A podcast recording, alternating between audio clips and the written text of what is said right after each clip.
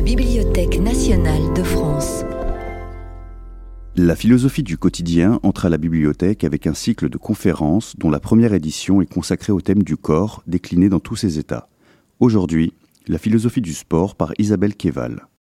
Bonjour, je suis Isabelle Keval, je suis ravie de vous retrouver pour cette conférence sur le thème Bouger, du souci de soi au corps augmenté. Alors je vais commencer par deux séries de contextualisation pour permettre de comprendre ce que j'appelle la révolution du corps. Alors, qu'est-ce que cette révolution du corps? On va d'abord voir les trois points euh, qui sont à l'écran, donc une mutation anthropologique, la production de soi, et normes et processus de subjectivation. Alors, qu'est-ce que c'est qu'une mutation anthropologique?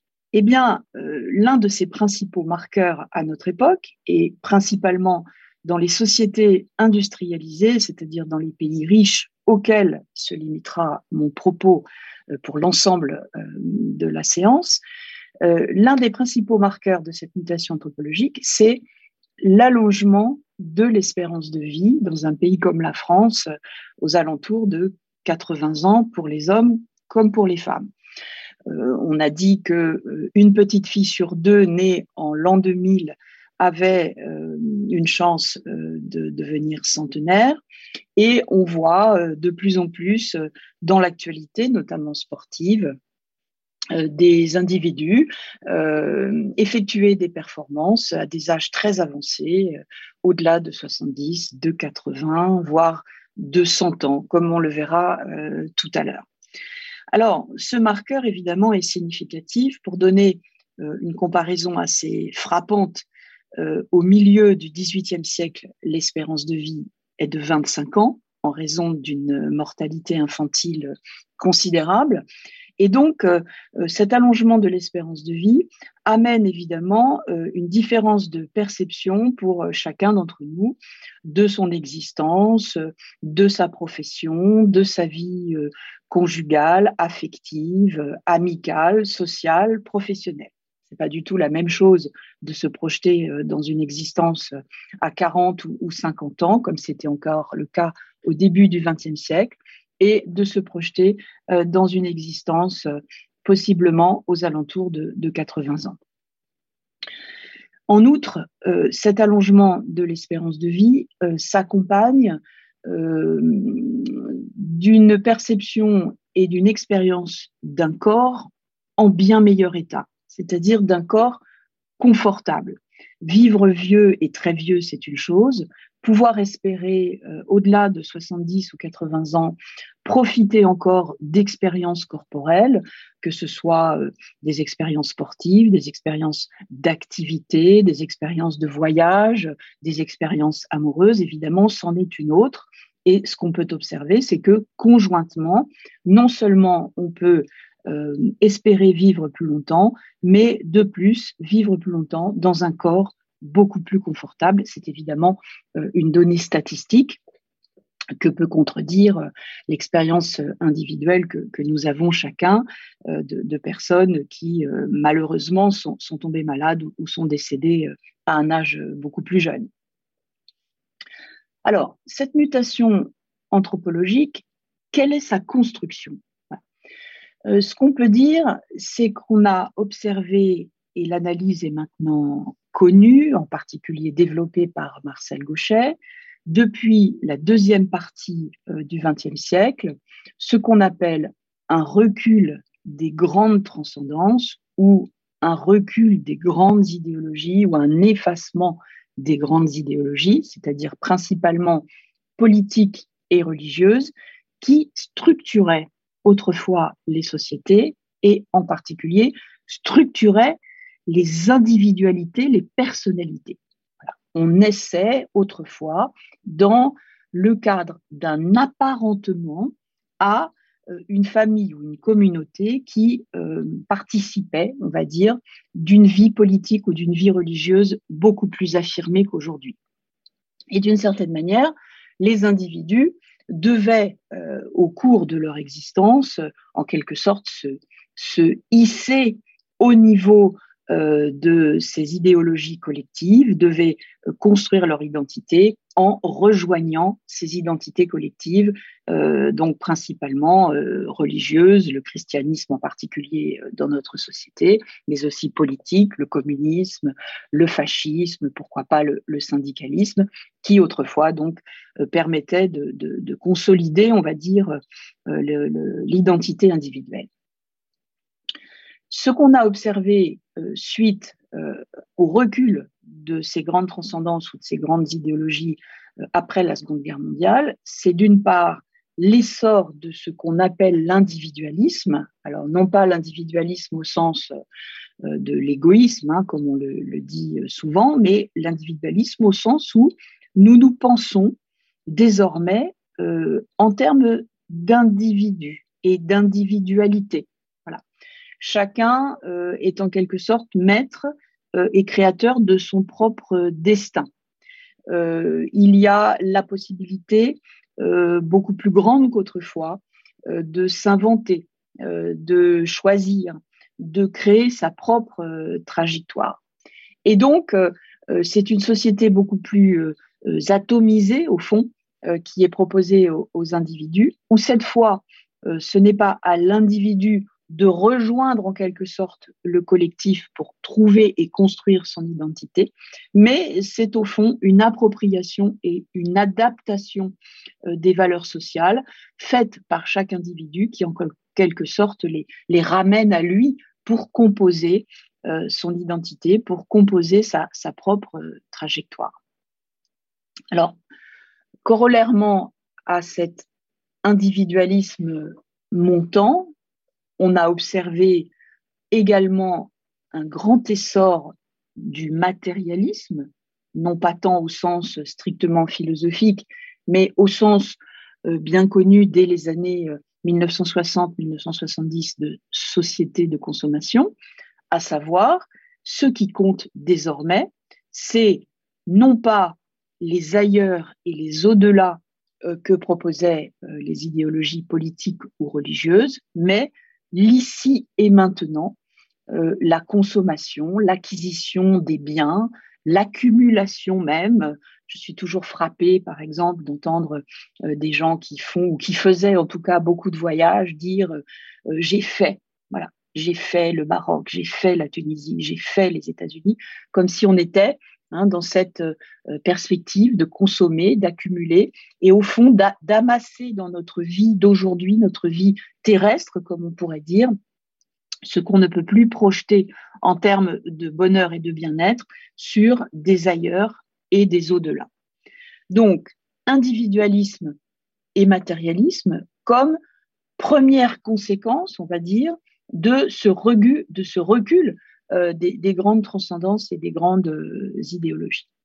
À cela euh, s'adjoint un troisième phénomène de notre époque qui est l'essor extraordinaire, spectaculaire du progrès médical de toutes les découvertes qui, depuis plusieurs décennies maintenant, euh, permettent de soigner, de réparer, de restaurer la santé, euh, euh, d'artificialiser le corps, de l'appareiller de telle manière que finalement l'entretien de soi, le souci de soi, comme on disait dans l'Antiquité, a pris de nouvelles modalités, de nouvelles formes, puisque évidemment, au-delà de la médecine, de la chirurgie, il y a aussi la cosmétologie, la pharmacologie, euh, euh, le, sport, bien sûr, euh, qui concourent à cet entretien, à cette amélioration également de soi, de son corps, de son apparence, de finalement la jouissance aussi de sa jeunesse, de sa forme, de son dynamisme, etc. Or, quand on conjugue tous ces phénomènes, donc euh, individualisme, matérialisme, euh, finalement effacement euh, des ailleurs et, des au-delà au profit d'une vie d'aujourd'hui, ici et maintenant, puis ce progrès médical évidemment qui concourt très largement à l'augmentation de l'espérance de vie, eh bien, on comprend que la santé soit devenue une valeur centrale, évidemment plus que jamais, et au travers de la santé, le corps comme centration de l'identité contemporaine. Centration de l'identité contemporaine. C'est-à-dire qu'autour du corps euh, se développent des enjeux euh, existentiels, pour commencer, évidemment, des enjeux aussi euh, médicaux, économiques, de, de, société, qui font du corps aujourd'hui le centre, le lieu où s'organise au fond la construction de l'identité contemporaine. Et ça participe de ce que j'appelle la révolution du corps. C'est-à-dire qu'on puisse se penser à partir du corps est quelque chose de tellement inédit euh, dans l'histoire de l'humanité euh, quand on se remémore évidemment tous ces auteurs, tous ces penseurs, ces écrivains, ces artistes, ces philosophes qui ont développé leur pensée à partir d'un corps fragile, à partir d'un corps malade, à partir d'un corps sur lequel il était impensable de pouvoir compter, impensable euh, de pouvoir s'y fier. Voilà. Hein. donc le, succès au fond euh, de la raison et, de toutes ces euh, idéologies prônant le, développement, le culte de la raison venait aussi de ce que le corps était si peu finalement si peu fiable et, si fragile et, si fini et si, mortel. Aujourd'hui, au fond, euh, se, développe euh, une autre forme euh, d'idéologie, au fond, c'est-à-dire celle du corps comme une œuvre indéfiniment perfectible. Voilà, avec au bout finalement le, fantasme, hein, le fantasme d'une immortalité, le fantasme du transhumanisme, le, fantasme au fond d'un prolongement sans fin qui n'est pas évidemment absent Hein, de cette entreprise, au fond, euh, euh, de, perfectionnement du corps. Alors, le deuxième point, évidemment, qui caractérise euh, cette révolution, c'est que puisque ces moyens nouveaux, inédits, sont à notre disposition, plus ou moins facilement évidemment, et, plus ou moins directement s'il s'agit de, moyens médicaux sophistiqués, mais disons à disposition euh, d'une partie de, l'humanité, euh, s'entretient, là encore, l'espoir, voire le fantasme, jusqu'à l'irrationnel, d'une production de soi. Être l'auteur de soi-même, de la naissance jusqu'à euh, la vieillesse, c'est-à-dire s'isoler, sculpter, pas simplement entretenir, mais construire son apparence, sa santé, euh, sa jeunesse, euh, finalement tout, ce qui fait euh, cette identité centrée sur le corps. Alors, bien sûr, ces éléments-là toujours été importants, mais ce qui est inédit aujourd'hui, c'est les moyens à disposition de ce fantasme-là. Être l'auteur de soi-même à partir de euh, la génétique, à partir euh, de la pharmacologie, à partir de la chirurgie, de la chirurgie esthétique, à partir de la consommation, on va dire, de, différentes substances chimiques euh, jusqu'au dopage qui permettent euh, d'augmenter les performances, modifier son apparence, sculpter son apparence, euh, utiliser des appareillages du type, par exemple, des exosquelettes pour diminuer sa fatigue, etc. Toutes ces nouvelles formes d'entretien de soi concourent à ce fantasme, au fond, d'une production de soi. Être l'auteur euh, de son propre corps, de euh, euh, son apparence, de sa présence au fond au monde. Alors on verra tout à l'heure dans, une déclinaison plus, on va dire plus, plus, précise et plus imagée de, tous ces points-là que ce fantasme de production de soi ne va pas sans une énorme responsabilité qui pèse aujourd'hui sur les individus et que cette responsabilité est elle-même assortie euh, au fond d'une très grande culpabilité ou d'une néo-culpabilité. Alors le troisième point ici euh, de cette révolution du corps, finalement, s'intéresse à ce qu'on pourrait penser être une aliénation.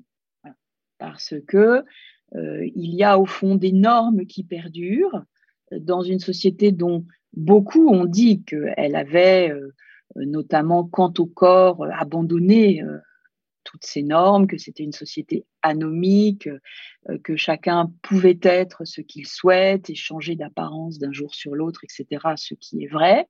Mais il semble quand même très nettement que perdure comme norme euh, la production d'un corps performant. Et donc l'idée que ces dictates corporels, comme on dit parfois, sur euh, la minceur, sur l'apparence, etc., soit finalement euh, générateur d'aliénation. Alors, ce qui me paraît plus, subtil euh, que, ce, jugement, que ce verdict, euh, c'est l'idée que comme il est bien question de notre existence dans ce processus, dans ce processus de construction du corps, il est question de notre santé, il est question de notre mort, il est question de notre finitude, eh bien, il y a une appropriation très forte qui est faite par les individus de ces normes. Au fond, elles deviennent miennes. C'est bien de mon existence dont il s'agit. Et ce qu'on observe, c'est donc un processus d'appropriation, qu'on appelle aussi un processus de subjectivation, par lequel les normes, les dictates, au fond, concernant le corps, eh bien, je me les approprie euh, en tant qu'individu, je les fais mien, c'est bien de mon corps, de mon existence, de ma santé, de ma finitude dont il est euh, question. Et par conséquent, on sort euh, de ce jugement strict, on va dire, concernant une aliénation possible parce que l'articulation entre ces normes et ces processus de subjectivation euh, est une articulation permanente. C'est au fond une dialectique permanente qui fait que, au fond, euh, ces, euh, critères du corps performant sont euh, subjectivés, très fortement subjectivés euh, par les individus.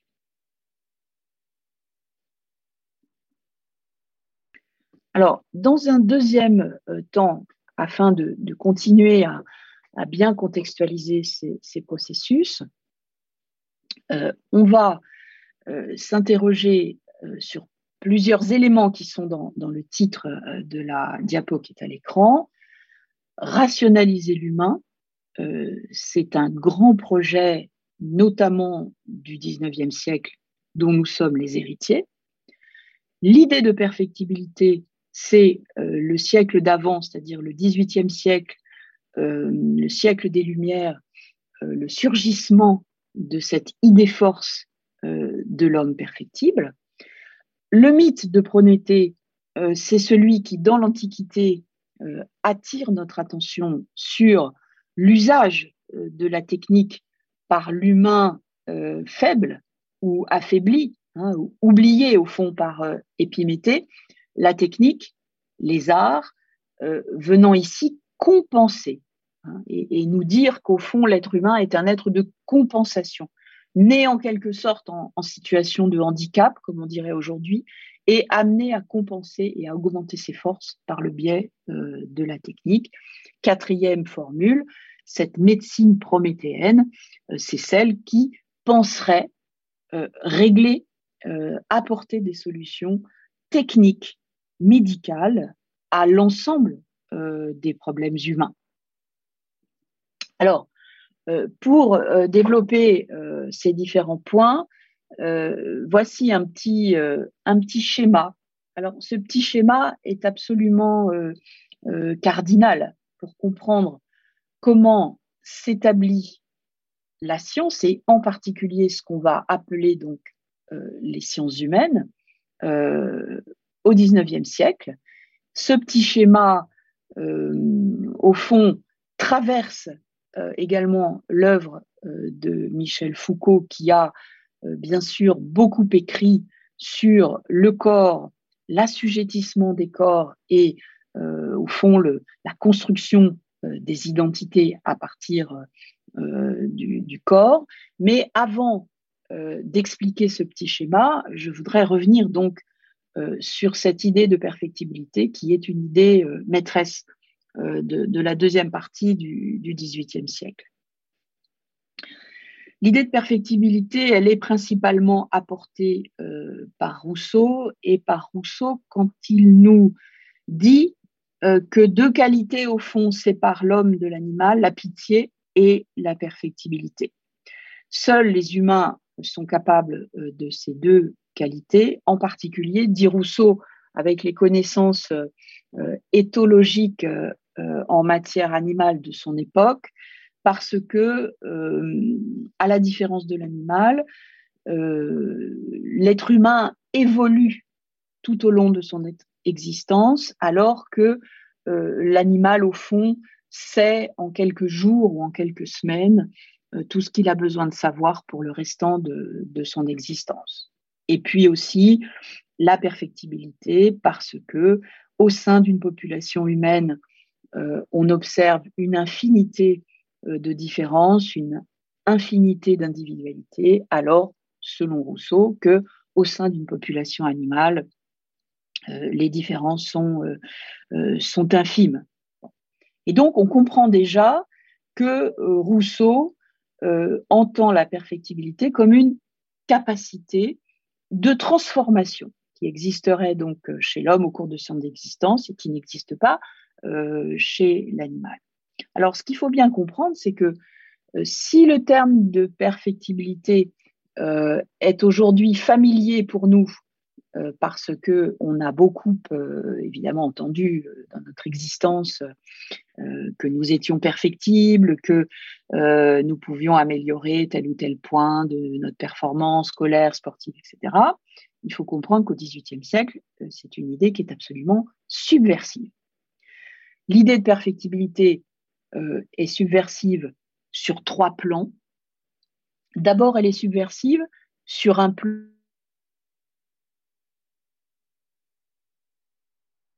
l'être humain est perfectible, cela veut dire qu'il est transformable, améliorable, euh, et que d'une certaine manière, il est inachevé et imparfait. Et donc, l'idée de perfectibilité s'oppose à l'idée de perfection euh, qui a dominé dans l'époque qui précède euh, la philosophie des Lumières. Bon. Si on regarde euh, l'homme de Vitruve, par exemple, par Léonard de Vinci, on voit euh, s'exprimer une sorte de perfection humaine au travers de l'art, au travers du corps, au travers des mensurations, au travers de l'équilibre, euh, au travers de l'harmonie. Si on entend bien que dans la religion chrétienne, l'être humain a été créé à l'image de Dieu, euh, on voit bien là aussi la difficulté à le penser comme euh, inachevé, imparfait, voilà, quelque chose qui n'est pas en quelque sorte terminé. Et donc, perfectibilité sur le plan philosophique et théologique s'oppose à perfection. C'est en quelque sorte un choc de ce point de vue-là, une subversion euh, de la représentation de l'homme que d'imaginer qu'il puisse s'améliorer ou se perfectionner à l'infini. Parce que je rappelle là, sans euh, développer, que l'idée d'infini elle-même euh, est une idée récente, en tout cas qui a pris une valeur récente au XVIIIe siècle, dans la mesure où toute euh, la physique ou l'astronomie qui a précédé depuis l'Antiquité jusqu'à la fin du Moyen Âge valorisait bien davantage l'idée de fini, c'est-à-dire d'un monde fini, c'est-à-dire d'un monde achevé et en quelque sorte parfait. Donc, avec l'inachèvement, avec, l'inachèvement, avec euh, l'infini, vient cette idée d'une perfectibilité infinie de l'homme. Deuxièmement, la perfectibilité subversive sur le plan euh, sociale et politique.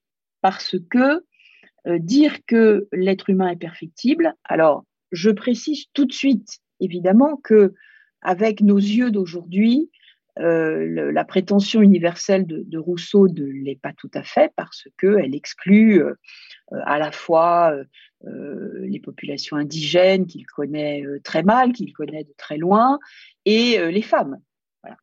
Néanmoins, quand on dit l'être humain est perfectible, on a malgré tout l'idée d'une universalité qui bousculerait euh, la hiérarchie sociale de l'époque, puisqu'on est encore euh, dans un régime monarchique, euh, ce régime de, de strates, de castes qui veut que finalement la naissance fait tout dans le destin d'un individu. Être perfectible, ça veut dire pouvoir se transformer. Pouvoir se transformer, ça veut dire pouvoir s'améliorer. Pouvoir s'améliorer, ça veut dire pouvoir éventuellement franchir euh, ce qu'on appellerait aujourd'hui euh, voilà, le, chemin de, l'ascenseur social, c'est-à-dire traverser euh, les, couches sociales et, améliorer, construire son, destin. Dans le contexte pré-révolutionnaire du XVIIIe siècle, c'est évidemment une idée subversive que les inégalités sociales, comme dit Rousseau, ne soient pas des inégalités produites par la nature, mais soit en réalité des inégalités produites par la société des hommes et donc sur lesquelles on peut quelque chose. Et donc, euh, cette perfectibilité, elle est euh, abondamment euh, travaillée, on écrit beaucoup à la fin du XVIIIe siècle et au début du XIXe siècle dans ce contexte pré- et post-révolutionnaire où on imagine bien que finalement le, potentiel humain euh, qui euh, apparaît comme euh, infini va pouvoir aussi révolutionner la société et, changer cet ordre des choses qui, semblait jusque-là immuable. Alors, le troisième plan sur lequel cette idée de perfectibilité est subversive, c'est le plan pédagogique et épistémologique. Parce que quelle est l'outil de la perfectibilité, euh, c'est l'éducation. C'est la grande période des éducateurs. Dans les salons de la fin du XVIIIe siècle euh, se réunissent des politiques, des médecins, euh, des philosophes, des pédagogues pour réfléchir à ce que peut l'éducation sur l'individu et sur la société. Et ce que peut l'éducation, c'est une amélioration à la fois intellectuelle et physique des individus. Ça n'est pas pour rien que euh, c'est au milieu du XVIIIe siècle, euh, sous la plume du médecin d'Alexerde, euh, qu'apparaît pour la première fois l'expression éducation physique. On pressent bien que si l'individu est améliorable, s'il est éducable, si tout individu est éducable, eh bien, il faut pour le coup développer l'éducation, universaliser l'éducation, démocratiser l'éducation. Ça ne sera pas euh, fait tout de suite, bien évidemment. On est là euh, dans le registre des idées, mais dans ce registre des idées, euh, l'éducation apparaît comme l'outil de la perfectibilité et la perfectibilité apparaît comme la condition de possibilité de l'éducation.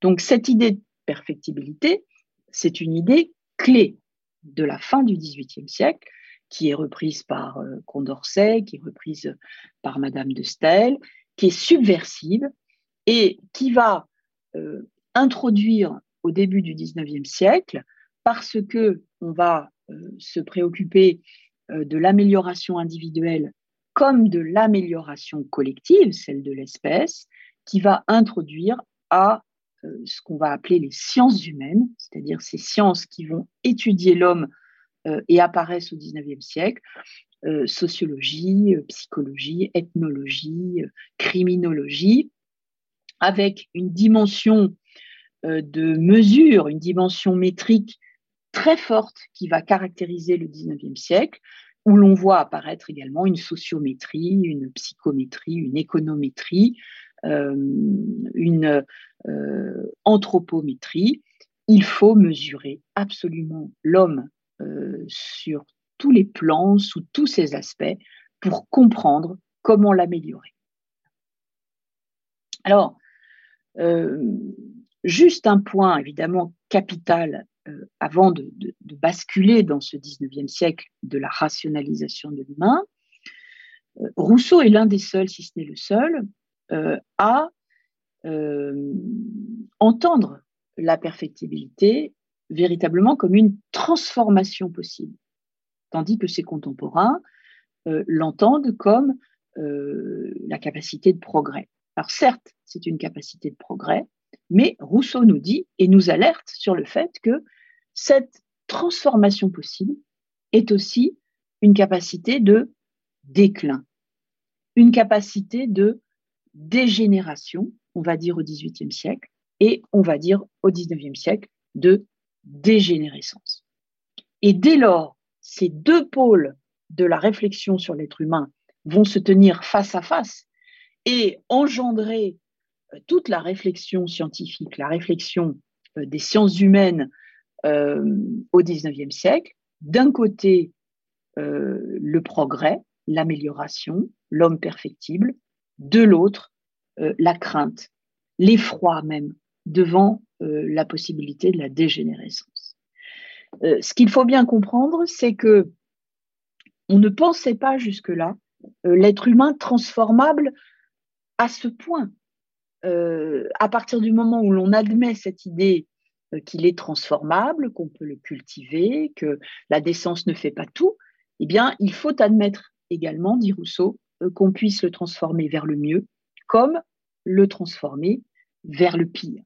Et c'est la raison pour laquelle, au XIXe siècle, les sciences humaines vont s'attacher à définir d'une part ce que c'est que l'homme normal, par exemple, un, scientifique comme Adolphe Quetelet, euh, un scientifique belge, euh, consacre l'ensemble de son œuvre à déterminer ce que c'est que l'homme moyen, l'homme normal, mais ceci dans le but, d'une part, de comprendre ce qui peut l'améliorer, d'autre part, d'éviter euh, absolument ce qui peut le faire dégénérer. Progrès et dégénérescence sont un, couple au fond de notions qui, euh, euh, qui dialoguent ensemble au travers des sciences humaines qui vont se développer dans le courant du 19e siècle.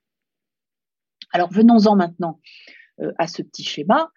il montre comment fonctionnent au fond ces sciences et comment jusqu'à nous vont fonctionner ces, ces, sciences. Le premier souci, c'est de pouvoir ici connaître.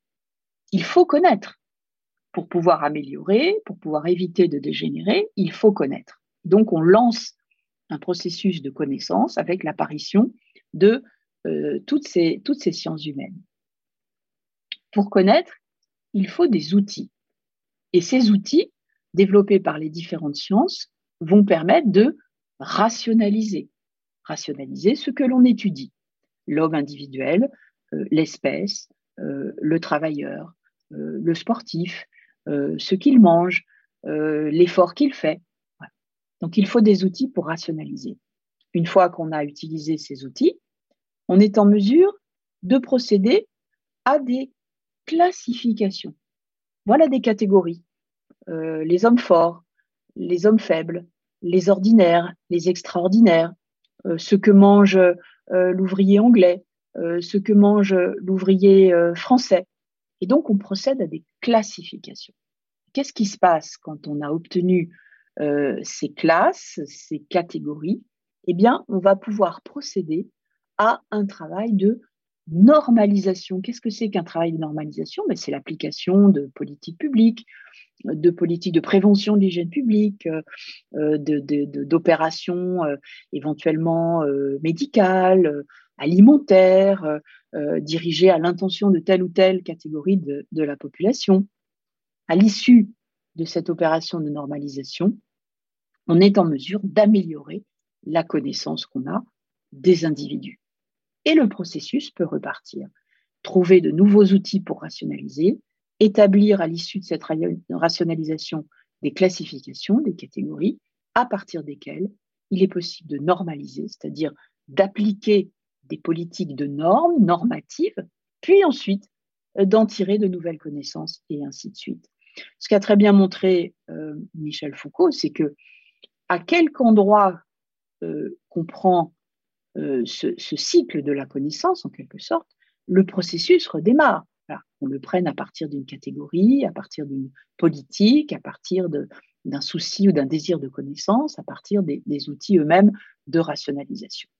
Alors, ce qui est intéressant ici, c'est de voir que, au final, il y a en quelque sorte euh, deux sorties à ce processus, à partir du moment où on en est euh, à cette étape donc de, normalisation.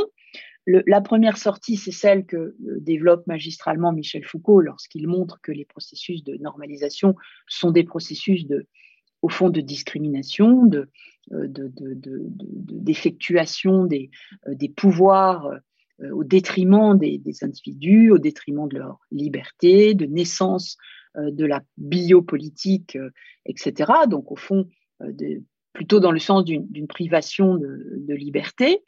Et c'est ce qui va, au fond, arriver à une partie de l'anthropologie du 19e siècle lorsqu'on la voit dériver à la fin du 19e siècle vers euh, une discrimination et une hiérarchisation des, races humaines, vers euh, une théorisation du, racisme, vers euh, voilà, des, classifications humaines qui se prolongeront au début du XXe siècle, où sont produits les, les, malheureux zoos humains, par exemple, jardin d'acclimatation, des choses comme ça.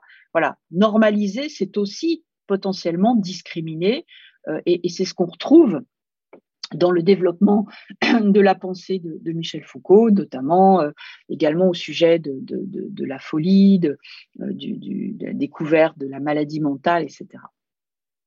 Alors, il y a une deuxième sortie qu'on peut envisager aussi à ce cycle de, la connaissance, celle qui est proposée par exemple par Marcel Gauchet, Gladys Swain dans leurs ouvrages sur la maladie mentale, justement, qui montre que une fois qu'on a euh, classifié euh, les individus, on peut aussi mener au jour leur existence et leur proposer des dispositifs euh, de soins, des dispositifs de démocratisation du soin, de leurs différences, de leur handicap, de leur folie, euh, ce, sur quoi insistent ces auteurs, c'est sur le fait que euh, classifier n'est pas fatalement discriminé euh, si on se propose justement d'agir sur ces populations pour leur donner des accès, soit aux soins, soit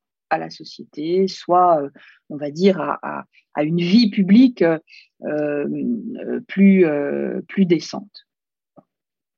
Donc c'est intéressant d'avoir en face à face, au fond, euh, les, deux sorties possibles de, ce cycle-là. Euh, ce cycle qu'on peut, euh, pour, bien le comprendre, transposer, par exemple, à notre époque, dans le traitement social et médical qui est fait de la question de l'obésité. D'abord, il s'agit de connaître un phénomène qui n'a pas toujours existé, n'a pas toujours été nommé de cette manière-là. Euh, les personnes en surpoids n'ont pas toujours été perçues euh, euh, de la manière dont on les perçoit aujourd'hui. Le surpoids a été longtemps valorisé pour diverses raisons chez les hommes comme chez les femmes. Aujourd'hui, on s'inquiète de savoir ce que c'est que l'obésité comme question médicale. On se donne des outils de rationalisation, par exemple l'indice de masse corporelle. On produit euh, euh, à l'issue de, cette rationalisation des classifications maigres, minces, normales, surpoids, obésité, obésité morbide, etc.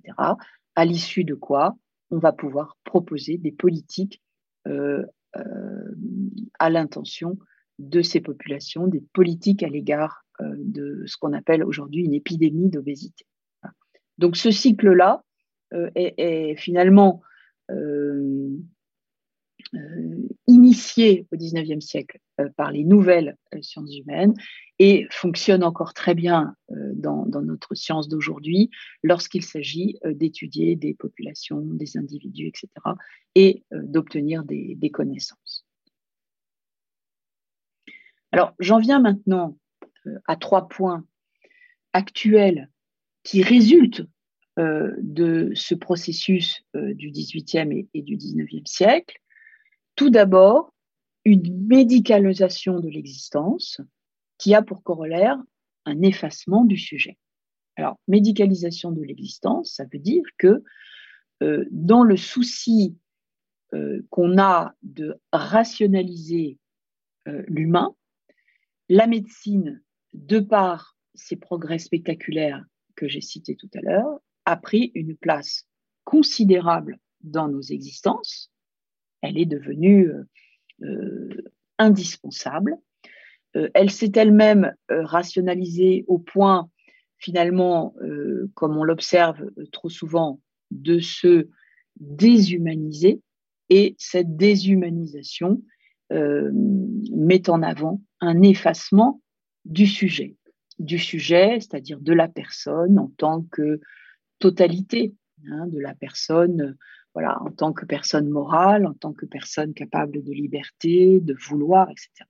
Là, c'est un premier phénomène, notamment mis en évidence par Roland Gori et Marie-Josée Del Volgo dans un ouvrage euh, qui s'intitule La santé totalitaire, essai sur la médicalisation de l'existence, où ces deux auteurs mettent très bien euh, à jour ce phénomène de rationalisation croissante, de médicalisation croissante euh, de notre existence, que j'appelais également dans le titre une médecine prométhéenne, eh bien, qui engendre euh, un, effacement du, un effacement du sujet.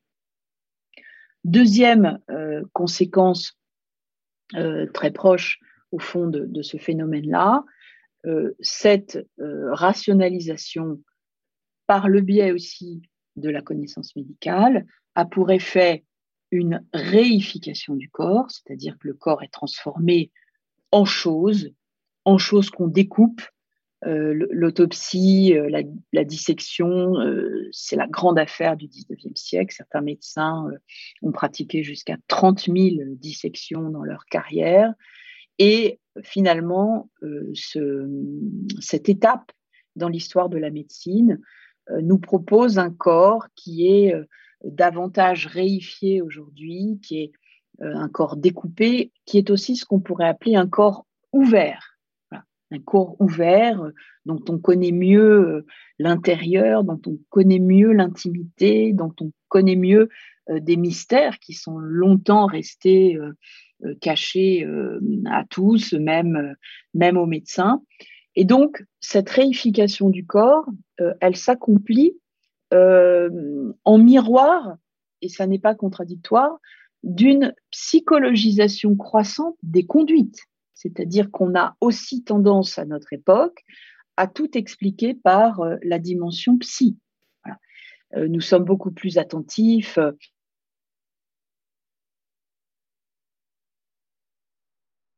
Nos comportements ont des explications psychologiques qui trouvent un plus grand écho aujourd'hui.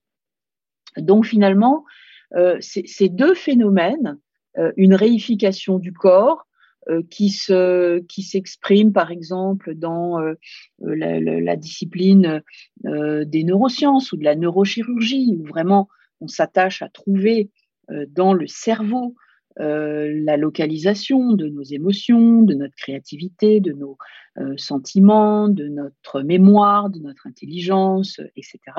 Ça, ça participe de, la réification du corps et de l'aplatissement de l'âme sur le corps, et puis d'autre part, une psychologisation euh, des conduites qui procède elle aussi euh, de cette, euh, au fond, de cette rationalisation qui en sourdine hein, essaye d'expliquer tout ce que nous faisons par une origine psychologique. Alors, la troisième dimension qui apparaît ici, euh, c'est pour introduire à ce qui va suivre euh, de mon propos euh, ce que j'appelle la sportivisation des mœurs et des corps avec un impératif, être performant. Il me semble que dans ce contexte-là, qu'on a présenté depuis le départ, c'est-à-dire euh, cet individualisme, ce matérialisme, euh, cette rationalisation de l'humain, cette perfectibilité comme idéal, eh bien, euh, cette, au fond, cette, contextualisation fait apparaître un héritage très fort qui est cette construction d'un corps performant et notamment cette construction d'un corps performant au travers de l'activité sportive. Alors, d'une activité sportive qui est devenue un leitmotiv aujourd'hui, bouger. c'est le titre hein, aussi de, la conférence. Bouger, manger, bouger. Euh, toujours, il nous faut aujourd'hui bouger, être actif, être en mouvement. Et euh, cela se répartit, on va dire, euh, au travers de, deux dimensions. La dimension du sport de haut niveau, qui, à mon sens, est très intéressant à, être étudié parce qu'il est une éprouvette du social dans la mesure où chaque élément constituant le sport de haut niveau est un élément euh, optimisé, extrémisé, toujours dans l'excès. Ça nous permet de réfléchir à des tendances sociales sur le corps, l'augmentation du corps, sur le dopage, sur les addictions, euh, qui finalement sont rassemblés, condensés dans le phénomène du sport de haut niveau, sans, euh, en quelque sorte, d'atténuation. Je, vais y venir dans un instant. Puis la deuxième dimension, cette dimension de sportivisation euh, des mœurs et des corps, entre guillemets, de, monsieur et de madame tout le monde, c'est-à-dire comment euh, le sport, l'activité physique est rentrée dans nos têtes et dans nos, nos corps au niveau des pratiques quotidienne, au niveau des, pratiques sociales.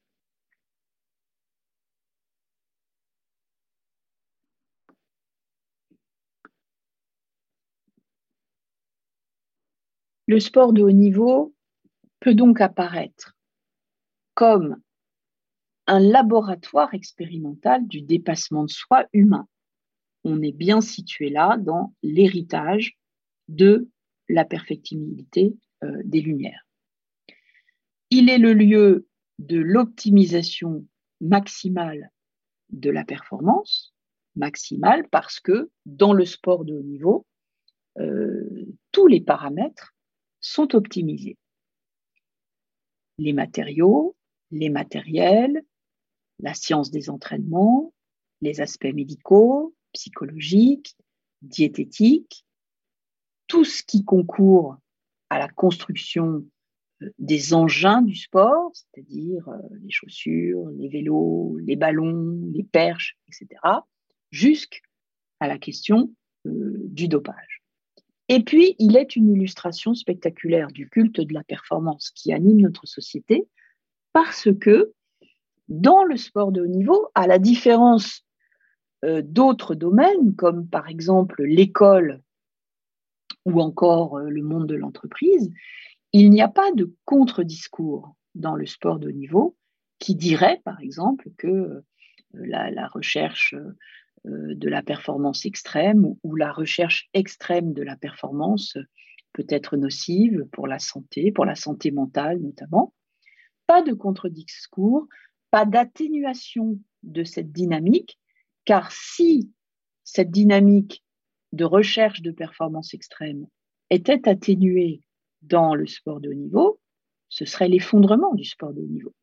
Elle en est le, euh, fondement euh, ontologique, on pourrait dire, pour utiliser un, terme philosophique. Sans le culte du dépassement de soi extrême, il n'y a pas de sport de haut niveau. Et donc, tous les contre-discours qui tendraient à euh, prévenir sur les risques de la santé physique, mentale, sur les risques de la précocité euh, dans certains sports, sur les risques euh, que, voilà, que peuvent encourir les, athlètes. Finalement, euh, ces contre-discours n'ont pas voix au chapitre parce que ils pourraient atteindre finalement le cœur même de l'activité du sport de haut niveau. Et c'est en cela que cette activité est si intéressante à étudier, cette activité de l'extrême cette activité qui nous dit des choses sur des tendances euh, qui traversent euh, notre société autour de ce culte de la performance. Alors en miroir, évidemment dans une dimension de pratique très différente, peut-être moins extrême, mais pas toujours. La sportivisation des mœurs et des corps concerne monsieur et madame tout le monde, c'est-à-dire comment l'activité physique est devenue une norme de comportement. Bouger est un leitmotiv. Alors, c'est intéressant euh, de voir que, par exemple, les adultes, d'une part, sont encouragés à travailler en bougeant, à être hyperactifs, au fond, disons-le, euh, sur des vélos d'appartement, sur des tapis de course, sur des ballons de fitness, ou travailler en marchant, ou travailler euh, avec des dispositifs qui déplacent l'ordinateur, etc. Et à contrario, les enfants, le monde scolaire, demeurent toujours terriblement immobiles. C'est-à-dire que ce leitmotiv bouger euh, il, est essentiellement valable pour euh, la population adulte, ce qu'on appelle la population active, des gens qui travaillent, des gens qui sont incités à être toujours en mouvement. Pour l'enfant, pour l'éducation scolaire, pour les jeunes, pour euh, toute cette éducation physique, cette éducation corporelle à l'école, rien de tel. Il faut se prolonger dans l'immobilité. Finalement, les, les, salles de classe d'aujourd'hui ressemblent terriblement euh, aux salles de classe des, années 60 où les enfants sont alignés euh, derrière des, petits bureaux avec cette injonction d'immobilité. Il n'en reste pas moins que cette sportivisation, cette manière hein, dont, le sport est devenu euh, une valeur, un label, voilà, quelque chose qui, qui, peut caractériser des vêtements, des parfums, des attitudes. Hein. Euh, c'est marquant finalement euh, euh, de, cette entrée du sport au sens très large, c'est-à-dire du sport au sens de l'activité physique dans notre vie quotidienne.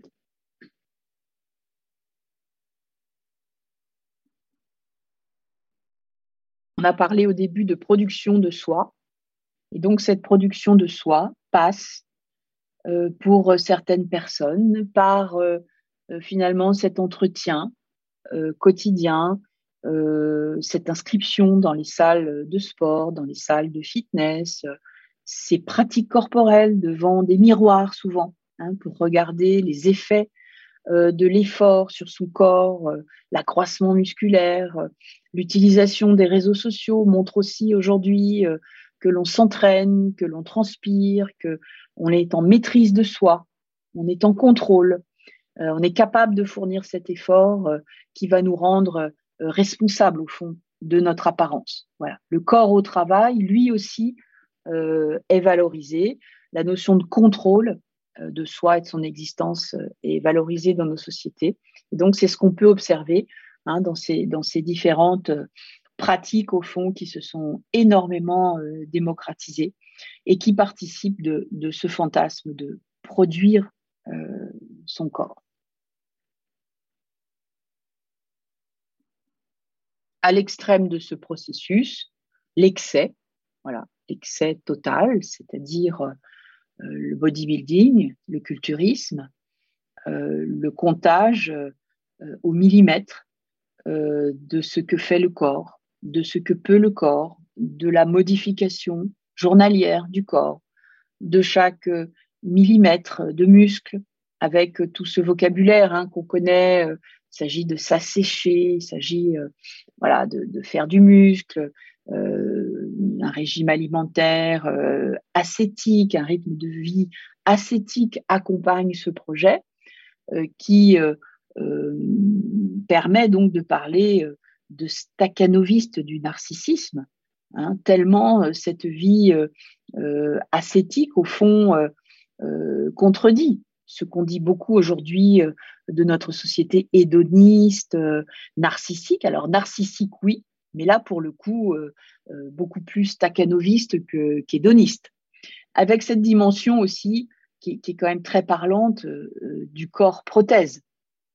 Pour avoir déjà montré cette image à des, des collègues psychanalystes, évidemment, ce qui frappe ici, c'est comment le corps est construit pour établir une médiation entre moi et le monde. c'est à la fois une protection, une carapace, c'est un langage, c'est une manière d'aller vers les autres tout en se protégeant soi. On voit par exemple beaucoup d'adolescents, garçons en particulier, se, lancer dans le culturisme après avoir souffert d'être trop maigre, trop petit, trop mince, trop fin, etc. Hein, donc il y a cette idée de construction, pour le coup, euh, d'un corps prothèse.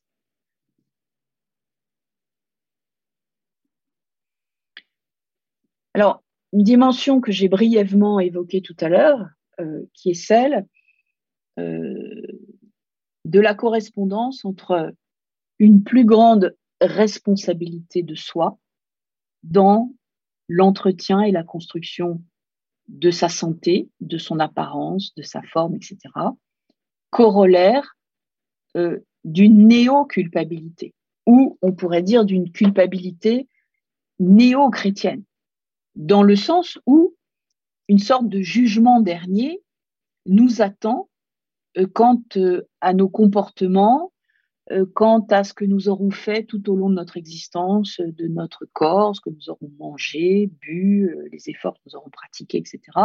J'avais été très frappée il y a quelques temps par l'un des slogans de la lutte contre l'alcoolisme qui disait Votre corps se souvient de tout.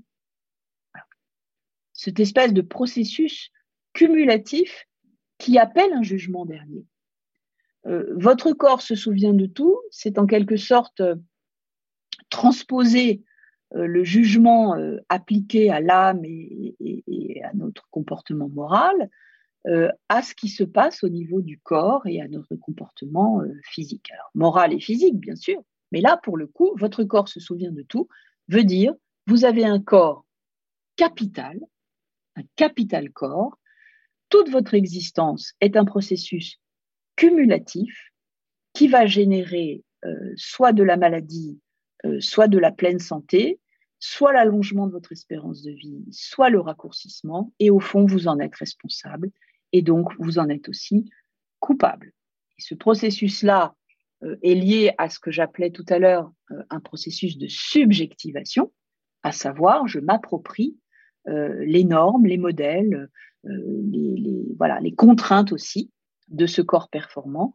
Et si je ne parviens pas, au fond, euh, à cette pleine santé et, à cette longévité, euh, c'est complètement de ma faute. Hein. c'est que je n'ai pas respecté euh, les innombrables injonctions qui nous sont, qui nous sont procurées chaque jour dans les médias, dans la presse spécialisée, etc. Alors, autre dimension évoquée tout au début, ce nouvel imaginaire du vieillir. Alors, bien sûr, la personne qui est à l'écran euh, est exceptionnelle, euh, à plus d'un titre. Son âge, euh, sa pratique physique, tous ses records, son histoire aussi, puisque c'est quelqu'un qui se met au sport, à la course à pied à l'âge de 89 ans seulement, après avoir perdu sa femme. Donc, euh, c'est une histoire tout à fait atypique. Et en même temps, on a tous autour de nous des personnes euh, âgées, plus de 70 ans, plus de 80 ans, qui pratiquent euh, des sports, des activités sportives. On a pu observer dans un certain nombre de sports, le tennis, la natation, la course à pied, des catégories se développer au fil des années les plus de 60 ans, les plus de 65 ans, les plus de 70 ans, de 75 ans, de 80 ans. On a un cycliste français euh, marchand qui a euh, battu un record euh, des plus de 100 ans. Donc, ça demeure exceptionnel, mais on voit bien en même temps que ça s'inscrit aussi dans une tendance, que cet imaginaire du vieillir dont je parlais au début en expliquant ce que c'est qu'une mutation anthropologique, euh, s'incarne dans euh, ces personnalités-là. Euh, la pyramide des âges s'est modifiée. Le rapport entre les générations se modifie aussi. il n'y a pas très longtemps, une marque de vêtements utilisait l'image des mères et des filles, montrant que cette image, au fond, amenait la confusion. Qui sont les mères, qui sont les filles?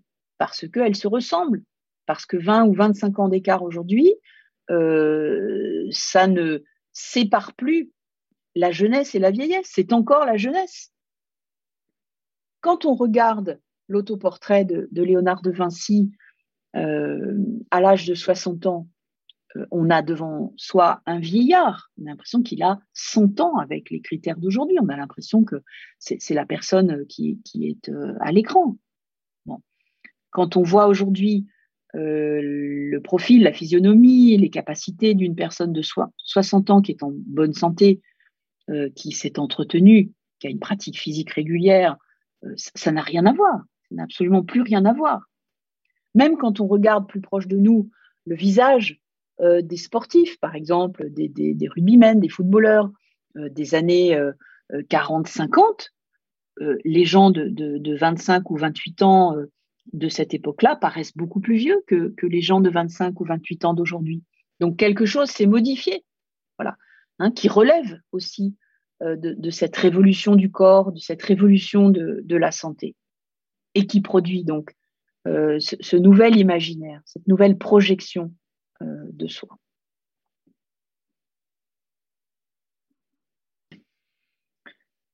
Alors, dans un autre registre, la médiatisation récente de ces deux personnalités. Le premier, Pistorius, euh, un athlète médaillé à la fois euh, chez les handicapés et chez les valides aux Jeux olympiques de Londres, et euh, une mannequin, ancienne athlète, les deux équipés de prothèses de jambes pour la même raison, le même handicap, qui donc les a touchés dès la naissance, ils ont dû être amputés à l'âge de la marche, à l'âge de 11 mois et euh, équipé de prothèses, cette récente médiatisation amène un lot de questions sur la représentation du corps handicapé. Souvent, c'est une représentation euh, qu'on appelle défectologique, c'est-à-dire marquée par la déficience, marquée par éventuellement la maladie, des, catégories sportives qui lui sont propres, etc.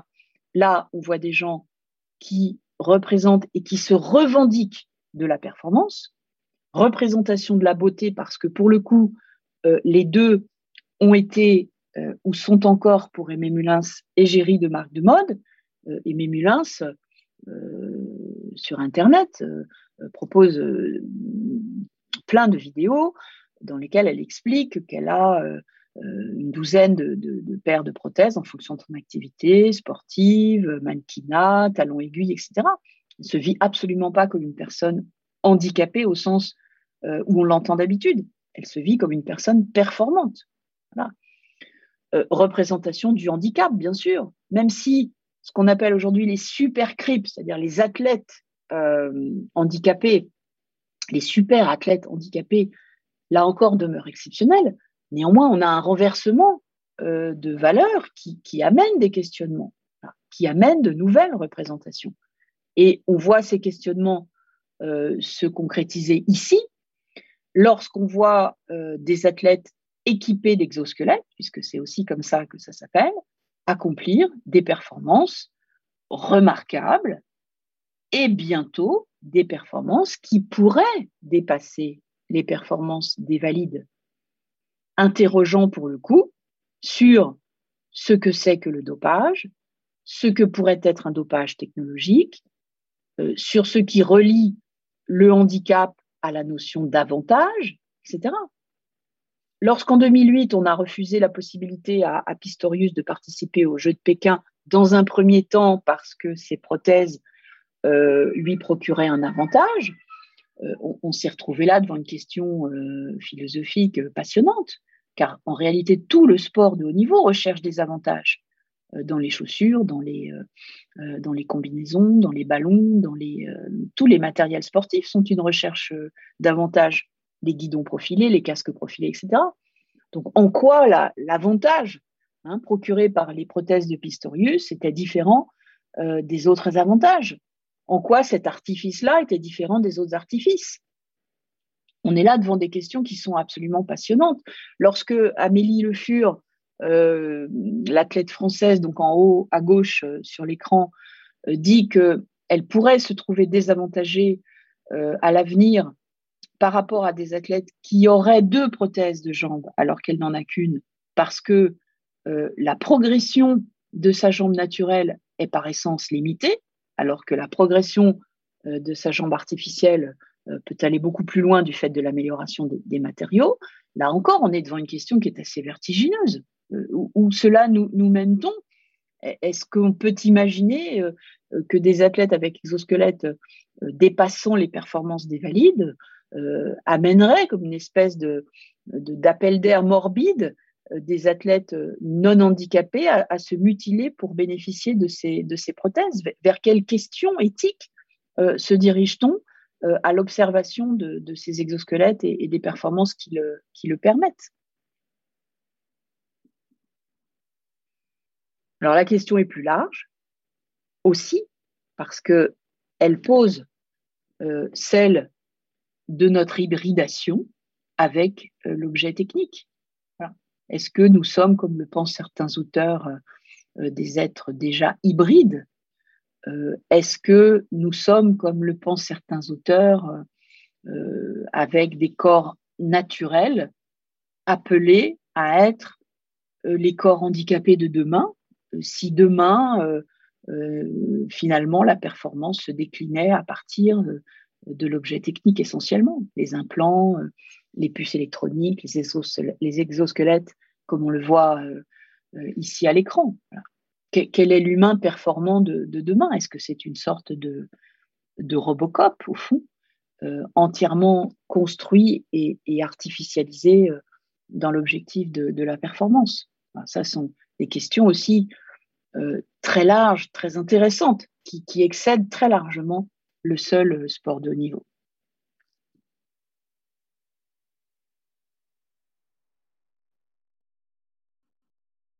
Alors ici, on est dans un autre registre de performance, mais toujours questionnant par rapport au corps. Euh, les performances d'artistes dans le body art, que ce soit euh, l'artiste australien Stellark ou euh, Orlan, que l'on voit au centre de l'écran, posent un certain nombre de questions à la représentation du corps. Est-ce qu'on cherche à se produire soit en faisant ce que l'on veut de son corps Est-ce qu'on est dans une entreprise de négation dans la mesure où il s'agit bien, là, en l'occurrence, euh, pour Stellar, qui est resté suspendu sept jours avec des crochets euh, euh, fichés dans son corps, négation de la douleur, négation des limites, négation de l'enveloppe corporelle, etc., dénaturation du corps, c'est-à-dire refus Hein, de, la naturalité, refus des limites naturelles euh, du corps.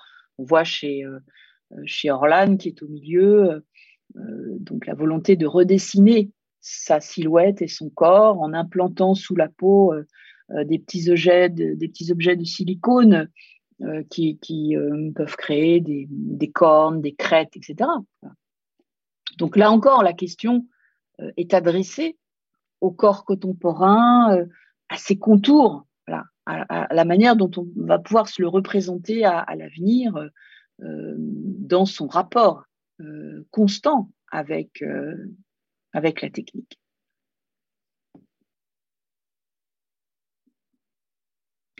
Donc, je vous proposerai maintenant une petite conclusion sur, sur ces sujets.